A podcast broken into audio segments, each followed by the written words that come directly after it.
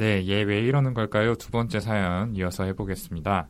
언제 어디서나 한 명쯤은 있을 법한 그 사람의 심리를 저희 정신건강의학과 의사들이 파헤쳐드리는 그런 시간이죠. 이번 시간에는 어떤 사연이 준비되어 있을지 우리의 에릭남을 똑같이 닮은 에릭남 요정, 피곤한 사냥개, 늙은 사냥개, 김지용 선생님께서 한번 사연 소개 부탁드릴게요. 피곤한 아들 소개 너무 감사합니다.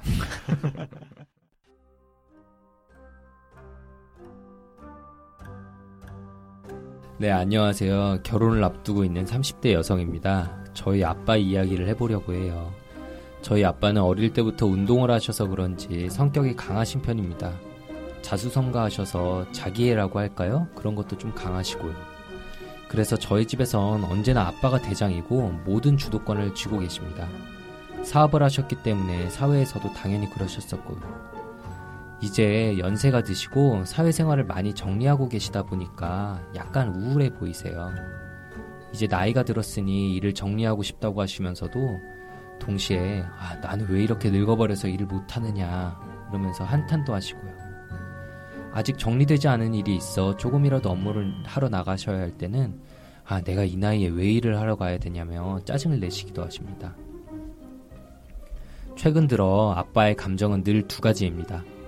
화가 나 있거나 기분이 아주 아주 좋거나 이 두 개인데 그 화가 나면 인상을 쓰시고 말씀도 잘 안 하시고 모든 일에 부정적으로 반응하시며 주변 가족들을 불안하게 만드십니다. 아빠는 뭔가 기분이 나쁘신데 누구도 아빠가 화가 난 이유를 알지 못하니까 풀어드릴 수도 없고 대화를 하려고 하면 날카롭게 행동하시니 방법이 없습니다. 정말이지 전혀 생각지 못한 부분에서 갑자기 삐져서 말씀을 안 하시거든요.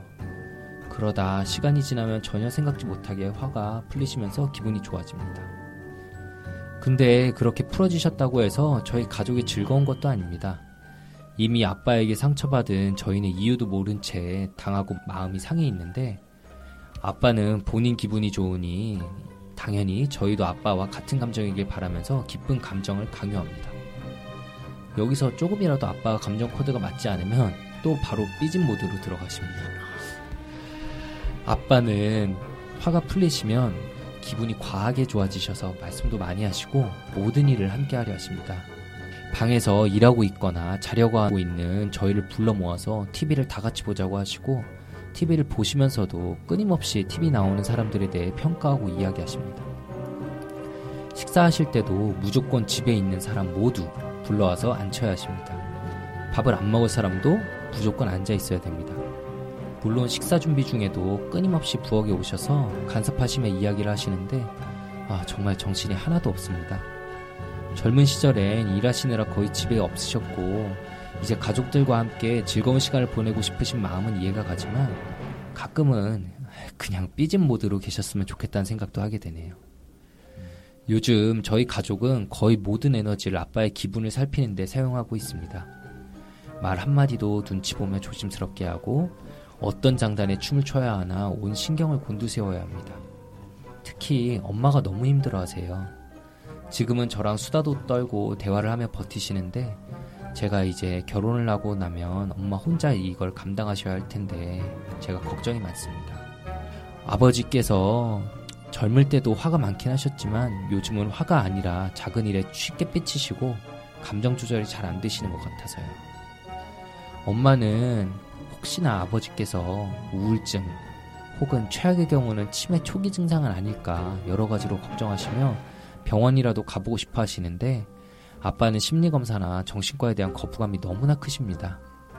예전에 부부 심리 상담을 해보라고 했을 때도 아빠는 그런 곳은 정신병자나 가는 곳 아니냐 이렇게 하시며 역정을 내셨었거든요.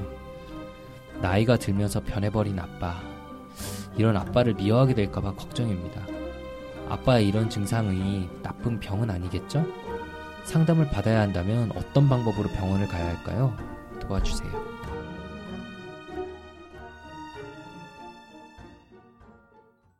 네, 아버지에 대한 사연을 보내주셨네요. 그동안 아버지의 마음이 궁금하다, 아버지를 좀 도와드리고 싶다, 이런 사연들이 많이 왔었는데, 저희가 소개해드리는 건 처음인 것 같아요. 자, 다들 사연 들으면서 좀 어떤 생각들이 드셨나요? 사연자분의 그 아버지에 대한 애정이나 그 아버지를 걱정하시는 마음이 엄청 느껴졌습니다. 그 아버지의 어떤 변한 모습에 가족들 모두 힘들어하고 계시는데 어떻게든 이걸 조금 고치고 도와주고 싶어 하시는 것 같아요. 근데 이제 치료까지 권유를 드려봤는데 잘 되지 않고 있다니까 좀 안타깝네요. 네. 젊은 시절에는 일하느라 거의 집에 없다가 이제 가족들과 함께 시간을 보내고 싶어 하시는 것 같다고 하셨잖아요. 그 보니까 이제 동상이몽이었나? TV에서 본 게 좀 생각이 났어요. 멀리 섬에서 일하느라 집에 자주 못 오는 아버지가 나왔었는데 집에 와서 가족들이랑 잘 지내려고 해도 잘 안 되는 거예요. 그때 아버지가 자기 이제 은행 ATM기가 된 것 같다 이런 얘기를 했는데 백령도에 계실 때 허경 선생님 얘기 아니에요? 아제 얘기였나요? 허버지, 허버지. 재작년 아, 근데 ATM기라고 하기에는 뭐 너무. 와이프분께서 한 세네 배를 버셔서 예, 또 다른 방향에서 좀 마음이 아프네요. 어쨌든 예, 그런 사연이 좀 나왔었는데 물론 이제 사연자분의 가족들은 그 TV의 이제 가족들과는 다르게 아버지한테 이제 좀 도와드리려고 많이 하시지만 어쨌든 갑자기 아버지와 지내는 시간이 많아지면서 겪게 되는 어려움이라는 점에서 그 프로그램이 좀 떠올랐어요. 네. 네, 뭐 근데 정도의 차이는 있겠지만 저희도 그렇고 저희 주변에서 좀 많이 있을 수 있는 일인 것 같아요. 이 사연이 저희 나이도 이제 사연자분하고 비슷하다 보니까 아버지가 은퇴를 앞두시는 경우도 많잖아요. 뭐 사연으로만 만났지만 저희나 아니면 저희 주변의 아버지 분들이 떠올라서 더 몰입해서 사연을 들었던 것 같네요. 네, 맞아요. 주변에서도 은퇴하고 나면 금방 나이가 든 것 같다. 뭐 일할 때는 힘이 많았는데 1년 사이에 힘이 하나도 없어졌다. 이런 이야기들을 들어봤었는데 이걸 은퇴 증후군이라고 하는데요. 퇴직을 하고 난 뒤에 심리적으로 위축을 위축되는 걸 말해요. 우울하거나 의욕이 떨어지거나 무기력한 것 같은 정신과적인 증상하고 뭐 소화불량이나 두통 같은 신체 증상이 나타나는데 사연자분의 아버지께서 성격이 급격하게 변하고 쉽게 화를 내면서 예민해지셨다고 하는데 전 은퇴 증후군 이게 의심이 좀 되네요. 네. 방금 윤희 선생님이 은퇴 증후군이라는 단어를 사용하셨는데 여기 대해서 조금 더 자세하게 알아보면 좋을 것 같네요. 이게 IMF 그 경제 대란 때 갑자기 사람들이 대거 실직하게 되면서 쓰이기 시작한 말이었죠. 네, 그렇죠. 그 게다가 워낙 우리나라는 근무 시간이 유독 길잖아요. 야근을 안 하는 게 이상할 정도인데다가 주말까지 일하는 경우가 많은데요. 그 별다른 취미 생활도 못 하고 뭐 가족이나 친구와도 거의 시간을 못 보내고 일에만 집중하다가 실직을 하게 되니까 내 삶의 전부를 차지하던 그 직장이 없어지니 삶 자체가 없어져 버린 거예요, 이제. 그 일이라는 게 거의 유일하게 자존감을 유지시켜주는 수단이었을 수도 있는데 그게 없어지니까 자존감도 손상되고 아까 희우가 얘기했던 것 같은 뭐 우울, 불안, 무기력, 분노, 식욕 저하, 뭐 신체 통증 등의 여러 증상들이 나타날 수 있게 되는 거죠. 네. 그런 이제 자기가 이제 자기의 건강 상태를 평가할 때 그게 수입과 상관관계를 보인다는 연구 결과가 있거든요. 이제 은퇴를 하게 되면 경제적 수입이 없어지거나 어쨌든 뭐 줄어드는 셈이니까 아픈 것도 더 크게 느껴지는 것 같아요. 또 은퇴할 즈음의 나이가 되면 자녀들은 이제 결혼을 해서 품을 떠나거나 또 친구들을 만나는 것도 쉽지가 않잖아요. 이렇게 인간관계가 제한이 되면 더욱 자존감이 떨어지죠. 그리고 에릭슨이라고 하는 분이 생애 지- 주기 동안 이루어야 할 발달 과업이라는 이야기를 하면서 60대 이후인 8단계의 과업으로 통합이 필요하다고 얘기를 했어요. 여기서 말하는 통합이라는 건 자기 자신의 하나뿐인 삶을 받아들이고 지금까지 만났었던 주위 사람들도 좀 소중하게 여겨서 뭐 다른 대역을 찾지 않고 직접 수용하는 거라고 정의를 했어요. 그래서 지금까지 자신만의 삶의 책임을 받아들이고 초연하긴 하지만 아직 삶에 적극적인 관심이 있는 수준에 도달하는 게 목표라고 이야기를 했습니다. 그리고 여기에 실패하게 되면 일어나는 현상을 절망이라고 해서 외부 세계를 매우 혐오하고 사회나 사람들에 대한 분노를 보일 수도 있다고 이야기를 했어요. 그러면서 불안장애가 흔히 나타날 수 있다고 했는데 자신의 삶을 돌이켜보면 시간은 다 가버리고 기회는 이제 없다. 이런 생각에 잠기는 공황감, 공황감 같은 게 연관되어 있다고 했습니다. 네, 그 에릭슨의 8단계 외우는 게 좀 힘들었었는데 그 마지막 단계죠, 이제 인생의 네. 노년기 과제를 그 통합성 대 절망감으로 봤어요. 성공하면 통합 성공하는 거, 실패하면 절망감 이렇게 네. 본 건데 음. 노년기가 되기 전에 그 젊을 때는 사람들이 자신의 인생에 대해서 생각을 할 때 주로 미래에 대해서 그려 보거든요. 음. 어, 성공해서 이런 사람이 돼야지, 이렇게 인생을 살아나가야지, 이렇게 되는데, 마지막 시기인 노년기에는 관심이 이제 과거로 옮겨가서 음. 내 인생이 가치가 있었던 삶인가라는 생각이 점차 떠오르게 되는 거죠. 거기서 자신의 인생을 정리해보고 삶의 가치를 확신하게 되는 사람은 이제 통합에 성공해서 마음이 편안해지는 건데, 아, 내가 잘 살았구나. 이렇게. 반면에 불만족스러운 점에 더 불만족스러웠던 점들에 더 몰두하게 되는 사람들은 절망하고 슬퍼지는 거죠. 아, 이제 내 인생 끝나가는데 나 헛살았구나. 라면서 계속 다른 거에 집착하게 되고. 이건 온전히 자신 스스로의 좀 주관적 평가이기 때문에 주변 사람들의 평가나 뭐 경제적, 사회적인 성공과 반드시 연관이 있는 건 아니에요. 남들이 보기엔 뭐 힘든 삶을 산 것 같아도 노력해온 자신의 인생에 스스로 만족하고 인생을 마칠 때까지 주변 사람과 뭐 사회에 봉사하다가 가시는 분들도 있고 반면에 엄청난 부자임에도 불구하고 한 번뿐인 인생 제대로 못 살았는데 끝나간다는 생각에 불안해하고 막 현실을 받아들이지 못하는 사람들도 있죠. 뭐 대표적으로는 불로초를 뭐 찾아서 헤맸던 진시황도 그런 사람 아닐까 싶어요. 음. 뭐 그렇게 늙은 나이에 죽은 건 아니지만. 네. 네. 그래서 이제 과거에 대한 그 정리를 해야 된다. 그런 뜻에서 말씀을 해주셨는데, 나이가 들면은 또 신체 기능도 떨어지잖아요. 조금만 활동해도 쉽게 피곤해지고, 또 예전만큼 쉬어도 쉰 것 같지가 않고요. 그리고 또 무릎이나 허리, 뭐 어깨 같은 근육통도 많이 생겨서 어딜 다니는 것도 쉽지가 않아지죠.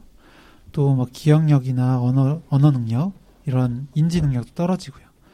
이렇게 뭐 신체 기능들이 떨어지고 몸도 아픈 데도 많으면 결국엔 이제 정신 신체 증상이나 건강 염려증, 우울증 같은 증상들이 또 생기기도 합니다. 극단적으로 이제 자살, 이 자살하게 되는 비율도 65세 이상에서 가장 높죠. 네, 노년층의 자살이 참 문제죠. 또 다른 개념을 하나 소개해드려 보자면 심리학자 라이카르트라고 하는 분이 은퇴 이후에 이걸 받아들이는 유형을 다섯 가지로 나눴습니다. 첫 번째 성숙형은 가장 이상적인 방식인데 큰 어려움 없이 나이 들어가는 걸 받아들이는 유형이죠. 은퇴한 뒤에도 과거에 대한 어떤 큰 후회나 미래에 대한 걱정 없이 일상생활을 하는 거예요. 두 번째로는 은둔형. 그 이전에 책임들에서 벗어나서 조용한 생활을 하게 된 걸 감사하고 조용하고 차분한 삶을 살고 싶었던 욕구를 충족시키면서 지내는 겁니다. 이세 번째로는 무장형인데요. 심리적으로 소외나 불안을 없애기 위해서 은퇴 후에도 다른 사회 활동을 끊임없이 하려고 노력을 하는 거죠. 그리고 다음으로는 분노형인데 인생의 목표를 달성하지 못한 것에 대해서 분노를 느끼고 그런 실패나 어떤 불행에 대한 원인을 외부의 탓으로 돌리면서 은퇴 후에 지금 자신의 모습을 받아들이지 못하는 거죠. 마지막으로 자학형은 인생의 목표를 달성하지 못한 것에 대해 후회하는 것은 앞서 말한 분노형과 마찬가지지만 그 실패의 원인을 본인 내부로 돌리는 것이 다른 점입니다. 네. 그래서 간단하게 정리하면 성숙형이 방금 이야기한 대로 가장 성숙한 방식이고 뭐 은둔형이나 무장형도 나름대로는 적응하는 중이라고 할 수 있겠네요. 근데 분노형이나 자학형은 평소에 은퇴 후의 삶에 대해서 생각을 못 했었던 것 같고 그래서 더 과거에 집착하면서 힘들어하는 것 같아요. 그리고 특히나 갑자기 실직을 하게 된 경우라면 이렇게 분노형이나 자학형이 될 가능성이 좀 높을 것 같아서 역시 평소에도 좀 은퇴 후의 생활에 대해서도 한 번씩 생각을 해보고 계획도 세워보고 그럴 필요가 있을 것 같아요. 그런 의미에서 뭐 윤유 선생님은 평소에 좀 빨리 은퇴하고 싶다는 생각 해보셨어요? 얼마 전에 얘기 잘못했다가 좀 강제로 은퇴하게 되셨는데 파케 은퇴. 파케 은퇴. 또 갑자기 무서운 말을 확 하시는데 제가 정말 잘못했습니다. 분노가 담긴. 뭐 뭘. 잘못하신 거예요? 몰라요. 무서운데 끌려갔다 온 거 너무 무서웠고요. 네, 아무튼 저는 아직은 당연히 은퇴에 대해서 생각을 해본 적은 없기는 해요. 근데 굳이 생각을 해보자면 저는 가능하면 가늘고 길게 오랫동안 활동을 하고 싶어요. 여기도 마찬가지고요. 그래서 네. 좀 내쫓지 말고 좀 길게 갈 수 있게 해주시고요.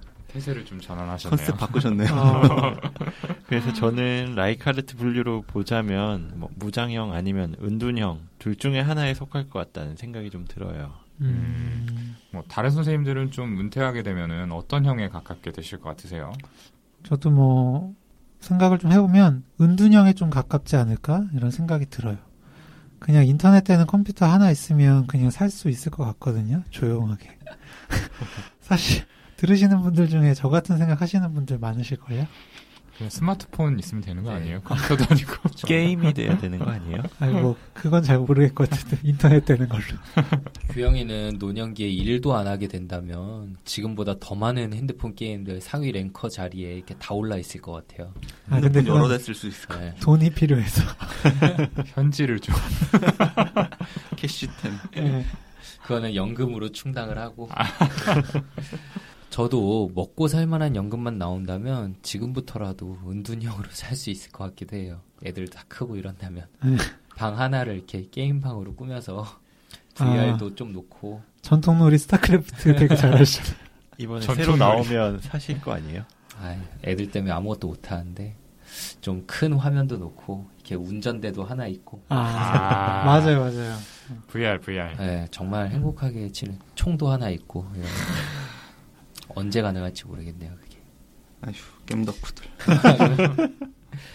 근데 이 사연의 아버지분께서는 아직 은퇴를 완전히 하신 건 아니고 이게 정리 단계지만 그 정현이가 소개한 이 분류 중에서 어떤 형에 속한다고 볼 수 있을까요? 은퇴에 대해서 그리고 지금 가족들한테 보이는 이 행동들에 대해서 이 아버님 속마음을 좀 직접 들어봐야지 저희가 이해하고 알 수 있기는 한데요. 아마 분노 유형이 아니실까 싶은 생각을 합니다. 음. 가족들한테 이해하기 어려운 이 분노나 이 삐짐을 자주 보이시는데 본인이 성에 차지 않거나 못마땅한 점 이런 상황을 가족들이 알아서 채워줘야 되는데 그렇게 하지 않기 때문이라고 받아들이시는 것 같잖아요. 이 사연자분이 걱정돼서 사연까지 보내신 거 보면 결코 아버지한테 무심하거나 뭐 못되게 구는 가족은 결코 아닐 것 같거든요. 그래서 이 아버님은 이 은퇴 후에도 여러 가지 부정적인 변화나 어떤 상황을 겪게 되실 경우에 좀 주의 탓으로 돌릴 수 있지 않을까 싶은 걱정이 됩니다. 음. 네. 그렇게도 생각할 수 있을 것 같고, 저는 무장형일 가능성에 대해서도 좀 알아봐야 될 것 같아요. 이 유형이 심리적인 소외를 없애기 위해서 다른 사회 활동을 꾸준히 하려고 하는 거라고 이야기했었는데, 뭔가 아버지가 가족들에게 하는 모습이 뭐 다 모아놓고 TV 같이 보려고 하거나 뭔가 계속 활동을 하려고 하고 간섭하고 이런 모습이 혹시나 비슷하지 않을까 하고 생각을 했거든요. 이게 좀 핀트가 벗어나긴 하지만 사회 활동을 꾸준히 하려는 게 아닌가 싶은 그런 생각이 들어가지고요. 이 사업하시던 그때 생활을 가족 안에서 다시 네. 재현하고 싶어 하시는 욕구라고 볼 네. 수도 있겠네요. 네. 그런 생각을 해봐서 무장형 가능성을 생각해 봤습니다. 네. 아무튼 이 사연자분의 아버지는 은퇴증후군이라고 생각이 되고 아직 은퇴 후의 생활에 대해서 충분히 생각해 보지 못하셨거나 받아들이지 못하신 것 같다. 이렇게 좀 정리를 해볼 수가 있겠네요. 그렇다면은 이분은 왜 다른 분들보다 이렇게 사회생활을 정리하고 은퇴하는 것에 대해서 받아들이기 힘들어 하시는 이런 모습을 보이시는 걸까요? 제 생각에는 원래 자수성가하신 자기애가 많은 성격이라고 하셨잖아요. 집에서도 항상 대장이고 주도권을 가지고 계셨다고 하는데 원래 자기애성 성격이 영향을 준 것 같아요. 내가 집에서 대우를 받아야 돼. 난 자수성가했어. 이렇게 사회에서의 성공과 그로 인한 가족들의 인정으로 자존감을 유지하고 계셨을 가능성이 큰다고 생각해요. 그래서 원래의 성격이 나이가 드시면서 좀 더 부각돼서 나오는 것 같기도 하고요. 젊으셨을 땐 사업도 하고 또 가족들 지지도 받으면서 뭐 감정 기복이 있거나 아니면 성격적인 부분이 튀어나와도 그렇게 문제가 되지 않다가 이를 정리하고 줄여가면서 자존감의 상처를 받으시면서 크게 위축되신 게 아닌가 싶기도 하네요. 음, 네. 그렇죠. 이 자기애성 성격 성향이 어떤 중년의 위기라고 해가지고 네. 나이 네. 들어감이나 은퇴나 이런 것들을 굉장히 받아들이기 힘들어한다는 그런 음. 이야기가 있죠. 네, 그래서 그 우울이나 무기력, 짜증 같은 것들이 많이 생기기도 하고 또 실제로 가족분들하고 이제 지내게 되는 시간 자체가 길어지니까 이전보다 더 귀찮게 하고 그러다 보면 가족들도 이전과는 다르게 조금 매몰차거나 아무래도 참지 못하고 좀 예민하게 대하실 경우가 많을 거고 아버님은 거기에서 이제 또 상처받아서 어떤 부정적 감정을 심하게 느껴지게 되는 악순환인 것 같습니다. 지금까지는 그럭저럭 따님인 사연자분께서 어떤 완충 역할을 하고 계시지만 많이 힘들고 지치셨을 것 같아요 가족분들이. 네. 또 이제 사연자분의 어머니께서 조기 치매가 아닐까 이제 걱정을 하셨다고도 하셨는데요. 이것도 한번 생각을 해봐야 할 문제 같긴 해요. 사실 예전에는 치매라고 하면 완전히 기억력이 떨어지고 일상생활도 못하고 옆에서 누가 계속 도와줘야 하는 그런 상태를 생각했었죠. 그런데 요즘은 그 개념이 조금씩 바뀌어서 더 진행이 되기 전에 빨리 진단을 하고 치료를 하자. 이런 쪽으로 좀 패러다임이 바뀌었잖아요. 네. 그래서 조기 진단의 중요성을 강조하고 있고요. 아무튼 그래서 치매 초기 증상으로 보는 것들이 뭐 단순한 기억력 감퇴도 있지만 감정의 기복이라든지 또 성격이 변화하고 또 충동성이 늘어나고 이런 것들도 이제 조기 치매의 증상 중에 하나로 이제 중요하다고 보거든요. 그래서 이제 사연자분 아버지 같은 경우에도 이제 초기 치매의 가능성은 아닐까 좀 생각을 해봐야 될 것 같습니다. 네. 그래서 이걸 확인해 보려면 정밀 검사가 필요할 텐데요. 문제는 사연자분이 말씀하신 것처럼 병원에 가서 검사를 받아보려고 하는데 역정을 내시면서 거부했다고 하셨잖아요. 사실 이럴 때 어떻게 해야 될지 모르겠다는 분들을 많이 봤어요. 이게 정말 어려운 문제긴 한데 그래도 계속 가족들이 설득을 하는 수밖에 없기는 했죠. 그래도 조금이나마 도움을 드리자면 우선은 뭐 이상이 있어서 간다고 하는 것보단 뭐 건강검진차 가보자고 하시는 게 어떨까 싶어요. 음. 요즘엔 건강검진 항목에서도 치매가 포함되는 게 많이 있잖아요. 음, 네. 그것도 좋은 방법 같네요. 또 한 가지를 덧붙이자면은 그래도 이런 기억력이나 성격 검사 이런 것들을 하자고 하면은 역시나 거부감을 보이실 수도 있는데요. 이때 아버님 본인의 문제가 있어서라고 직접적으로 이야기하는 것보다는 어떤 가족들이 겪고 있는 어려움을 우회적으로 이야기하시면서 좀 접근하는 게 나을 수도 있어요. 그러면서 아버지 스스로도 본인의 감정 기복에 대해서 돌아보실 수 있게 하는 게 좋다는 이런 생각도 드네요. 네. 그 지금까지 치매 가능성들에 대해서도 좀 얘기해 주셨는데 물론 전두 측두엽 치매의 경우 그 일반적인 뭐 알츠하이머 치매나 이런 것보다 이른 나이에 발병을 하고 기억력의 저하가 메인이 아니고 성격 변화가 더 먼저 두드러지는 질병이긴 하니까 그 이론적으로 볼 때 그 사연자분의 아버지께서 보이시는 모습이 뭐 그로 인한 것일 가능성은 있다고 봐요, 저도. 하지만 근데 현실적으로는 아주 낮은 가능성이라고 생각하거든요. 왜냐하면 하필이면 이런 성격, 행동의 변화가 나타나기 시작한 게 그 사회생활을 정리하는 이런 타이밍이 맞춰 나타난 거니까 그 심리적인 문제로 인해 발생한 변화의 가능성이 훨씬 높다고 생각은 해요. 그 수십 년간 지속되어 온 자신의 그 사회적인 뭐 가정 내에서의 위치, 역할이 갑작스럽게 변한다는 건 생각보다 훨씬 스트레스를 유발하는 일이거든요. 근데 뭐 건강검진을 받아보시게 하는 아이디어는 여러모로 가장 좋은 생각인 것 같고요. 그 건강검진 센터에 가면은 그쪽에서 보통 나이대에 맞춰서 연세가 이 정도 되셨으면 인지기능에 대한 항목들도 추천을 하시니까 그런 것들로 인해 자연스럽게 검사를 받아보실 수 있지 않을까 이런 생각이 들긴 합니다. 네, 좋습니다. 자, 뭐 검사 얘기를 해주셨는데 그 외에 사연자분들이나 아니면 또 가족분들에게 어떤 조언을 드릴 수가 있을까요? 예, 저는 이 어머님도 조금 걱정인데 저희가 아까 사연자분 아버지가 은퇴 증후군일 가능성이 있다는 말씀을 드렸지만은 지금 상황 계속되면 이 어머님이 은퇴 남편 증후군을 겪게 될 가능성이 높은 것 같습니다.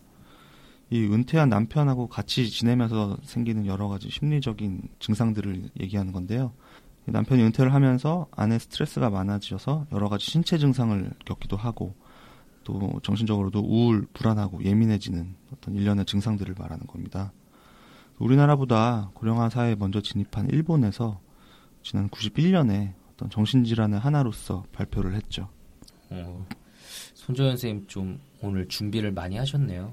저는 은퇴 남편 증후군에 대해서는 사실 잘 못 들어봤던 것 같은데 신기한 게 있네요. 저도 뭐 서칭하다가 역시 인터넷 때는 컴퓨터가 있어야 됩니다. 예. 근데 이제 또 인터넷을 보면 남편이 밖에서 밥 먹고 들어온다고 할 때 가장 고맙다 이런 얘기들이 있잖아요.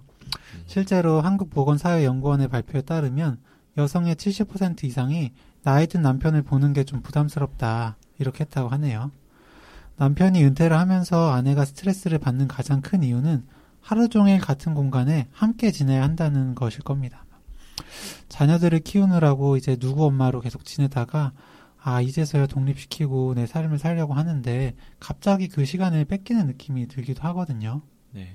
남편 입장에서는 뭐 평생 동안 가족을 위해서 열심히 일했기 때문에 일 정리하고 나서 가족들에게 존중과 대우를 받기 원할 것 같아요. 근데 그동안 가족들과 보내지 못한 시간을 보상받아야겠다. 이렇게 생각하는 것도 이해가 되고요. 그래서 사연 속의 아버지도 모든 일을 함께 하려고 하시잖아요. 뭐 식사하거나 TV 보거나 아니면 음식 준비하는 그 과정에서도 계속 간섭을 하시고 그러는 것처럼요. 네. 근데 뭐 꼭 보상을 바라시는 행동은 아닐 수도 있겠다는 생각이 드는 게 그 일을 그만두시면서 아버지께서 그동안의 본인 삶을 돌아보셨을 때 아, 내가 가족과 함께 할 시간이 정말 적었구나. 이제라도 많은 시간을 보내야겠다라고 생각하신 걸 수도 있고 아니면 젊었을 때 열심히 일할 때에도 가족들을 많이 챙기지 못했던 거에 대해서 항상 마음에 빚이 있어서 그때부터 아 내가 은퇴하고 나서는 잘 챙겨야지라고 예전부터 뭐 다짐해 오던 것일 수도 있겠죠. 그런데 그 우리나라의 저 연령대 어르신들 중에 자신의 이런 감정과 생각들을 솔직하게 가족들에게 털어놓을 수 있는 분들이 몇이나 계시겠어요. 이제 뭐 가족들에게 잘 하고 싶은 마음과 그리고 일을 그만두면서 받는 스트레스가 이 아버지께 속에서 섞여 있기 때문에 저런 왔다 갔다 하는 모습을 보이시는 게 아닐까. 본인도 정리가 잘 안 돼서 전 그런 생각이 좀 드네요. 네. 아까 손정현 선생님이 은퇴 남편 증후군이라는 거에 대해서 얘기를 잠깐 해주셨는데 이게 일본에서 먼저 나온 개념이잖아요. 네. 그 오가와 유리라는 일본 작가가 쓴 책이 있는데 은퇴 남편 유쾌하게 길들이기라는 책이 있어요. 드래곤 길들이기. 네. 이 책에서 이제 거기에 대한 대처 방법을 소개를 하고 있는데요. 이제 은퇴 이후에 집에서 함께해야 할 시간이 길어진 남편과 아내는 그동안의 습관에서 벗어나서 부부의 역할에 있어서 분담이나 관계를 좀 재정립할 필요가 있다면서 남편을 독립적으로 생활하게 하는 방법을 좀 소개를 해놨거든요. 총 15가지 방법인데 이제 몇 가지를 좀 소개를 해드리자면은 음, 점심은 직접 차려 먹게 해라. 아, 그리고 무관심한 남편에게 집안일을 시켜라. 음. 그리고 남편의 취미 활동을 응원하라. 음, 네, 두 달에 한 번 정도는 단둘이 외출하라. 단 매번 부부만의 생활을 가지는 거는 피해라. 그리고 뭐 칭찬을 아낌없이 하라. 남편의 지역사회 대비를 응원하라. 이런 이제 이야기들을 좀 해놨는데 여기에 대해서는 좀 어떻게 생각하세요? 네, 뭐 다 이렇게 하긴 쉽지 않겠지만 어쨌든 독립적인 생활을 하게 한다는 점은 좀 중요한 것 같아요. 그 아내 본인이 독립적인 생활을 원한다면 남편을 자립시킬 필요가 있잖아요. 뭐 점심을 직접 차려 먹게 하라는 거, 뭐 각방을 써라 요런 게 좀 인상적인데 어쨌든 이제 인퇴 증후군이나 은퇴 남편 증후군 때문에 황혼 이혼도 좀 많아졌다고 해요. 예, 은퇴 후에 4년 이내가 좀 가장 위험하다고 하는데 요 내용 보면은 이제 그래서 그런지 유사시에 대비해서 통장을 가져라 그런 내용도 맞아요. 있는데 그런 내용도 있었죠. 네 요런 것도 좀 인상이 깊었었고요. 네 어쨌든 은퇴 전에 은퇴까지의 생활을 정리하고 부부나 가족과의 관계를 다시 한번 생각해 볼 수 있게 하는 프로그램을 좀 저희 정신건강의학과에서 운영하는 것도 좀 좋을 것 같아요. 은퇴라는 게 어떻게 보면은 직장이나 직장 동료들과 이별하는 점에서 애도 반응으로도 좀 볼 수 있는 거거든요. 그 과정을 좀 잘 이겨내실 수 있게 저희 정신과 의사들이 좀 도와드리면 좋을 것 같습니다. 네, 그런 의미에서 이제 이 사연자분께는 아버지와 사회생활하면서 지금까지 어떠셨는지 그리고 가족들에 대해서는 어떤 생각을 가지고 있는지에 대해서 이야기를 하고 또 가족들이 아버지에 대해서 이야기하는 그런 시간을 가져봤으면 좋겠다는 생각이 들어요. 물론 전문가의 도움을 받아서 이야기를 한다면 뭐더큰 효과를 거둘 수 있겠지만 그렇지 않더라도 그냥 그런 시간들을 가지고 이야기해보는 것 그거는 그 자체로 의미가 있을 것 같거든요.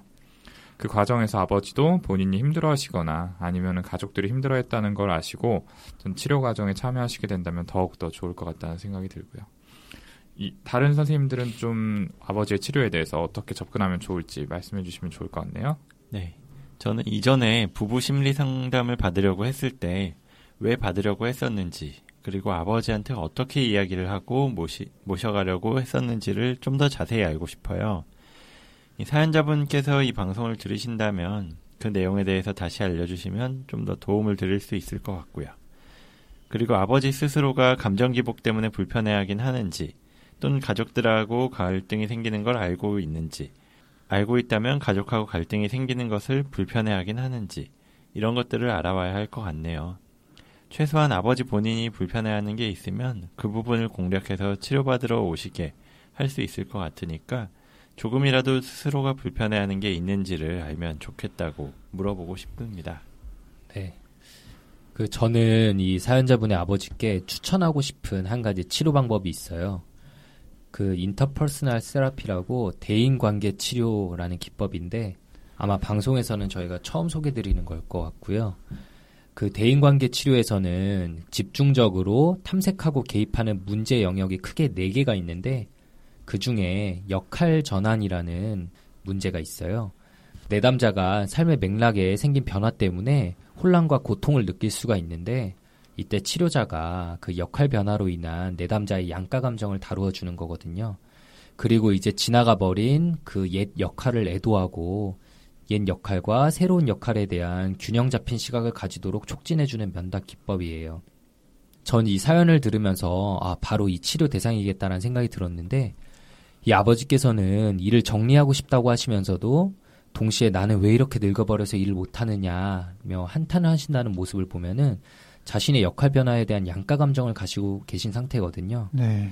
또한 그 활발한 경제 활동을 통해서 돈을 벌어다 주는 전형적인 가장이라는 자신의 옛 역할과 이제는 집에 같이 있으면서 가정의 무게 중심을 잡아주는 조용한 가장이라는 새 역할로의 그런 급격한 변화 중에 균형을 못 잡고 계신 상태예요. 그래서 이런 식으로 역할이 좀 전환되는 과정에서 겪는 감정의 좀 어려움과 혼란스러움을 치료자가 잘 잡게 도와줄 수 있는 치료고 일주에 한 번 보통 한 3에서 4개월 정도면 끝나는 치료법이니까 가족분들이 설득만 가능하시다면 어, 이 아버지께 딱이겠다는 생각이 좀 들긴 하네요. 다들 얘기한 대로 가족분들끼리 대화의 시간을 가지고 또 전문가의 도움도 받는 건 모두 도움이 될 것 같은데요. 사실 지금 이런 어려움을 극복하는 과정이 아마 장기전이 되기가 쉽거든요. 그 과정에서 사연자분이나 그리고 다른 가족분들이 지치기가 쉽기 때문에 잘 버티시기 위해서 서로 자주 위로하고 좀 챙겨주시면 좋겠어요. 이 은퇴를 하는 게 대부분 본인한테는 당연히 달갑지가 않은 이벤트고 몇십 년 동안 계속 해오신 일상이 송두리째 바뀌는 큰 변화기 때문에 거기에 또 적응하고 안정을 되찾는 데는 당연히 꽤 긴 시간이 필요하실 거란 말이죠. 아버님이 밉고 싫어질 때가 자주 있을 텐데 같이 지내시다 보면 그럴 때 사실 지금 가족 중에 아버님 본인이 제일 힘들고 혼란스러우실 거라는 그런 점을 좀 떠올리시면 좋을 것 같습니다. 네, 이렇게 치료까지 이야기를 나눠봤습니다. 앞서도 말씀을 드렸지만 사연 속 아버지의 연배가 저희들의 아버지들과 좀 비슷하시잖아요. 그러다 보니까 조금 더 와닿고 어떻게 하면 잘 도와드릴 수 있을까 고민을 많이 했던 사연이었네요. 아무쪼록 이 사연 속 아버님께서 가족분들과 갈등을 잘 해결해서 조화로운 인생의 제2막을 잘 즐기실 수 있으면 좋겠습니다. 그럼 마지막으로 저희 페어리손 선생님의 소통 창구 3종 세트 안 들을 수 없겠죠. 소개 한번 해주세요. 예, 정신과에 관해서 그리고 본인이나 주위 사람의 고민 그리고 궁금한 점에 대해서 이메일 brainrich6 at gmail.com brain-rich 숫자 6 골뱅이 gmail.com으로 보내주시고요. 페이스북 그리고 카카오톡 플러스 친구에 저희가 뇌부자들이라는 아이디로 계정을 개설해서 거기에 이제 방송에서 못다한 얘기들 그리고 새로운 소식들을 올리고 있으니까 친구 추가하셔서 그 소식들 보시고 소감 남겨주시면 감사하겠습니다. 아 그리고 저희가 콘텐츠 펀딩이라는 걸 하고 있죠. 그 한국 자살 예방 협회에 그 여러분들이 후원을 해주시면은 전액 기부가 되는 그런 펀딩인데요. 2만 원 이상 기부를 이렇게 해주시면은 저희가 1월에 출간 예정인 책을 드리려고 하고 있으니까 많은 참여 해주셨으면 좋겠습니다. 자몽.co.kr, zamong.co.kr로 들어가셔서 프로젝트 탭에 들어가시면 참여하실 수 있습니다. 네, 좋습니다. 오늘 얘왜 이러는 걸까요? 시간 이걸로 마무리 짓고요. 저희, 저희는 다음번 정비소 시간에 더 재미있고 유익한 컨텐츠로 다시 찾아뵙도록 하겠습니다. 감사합니다. 감사합니다.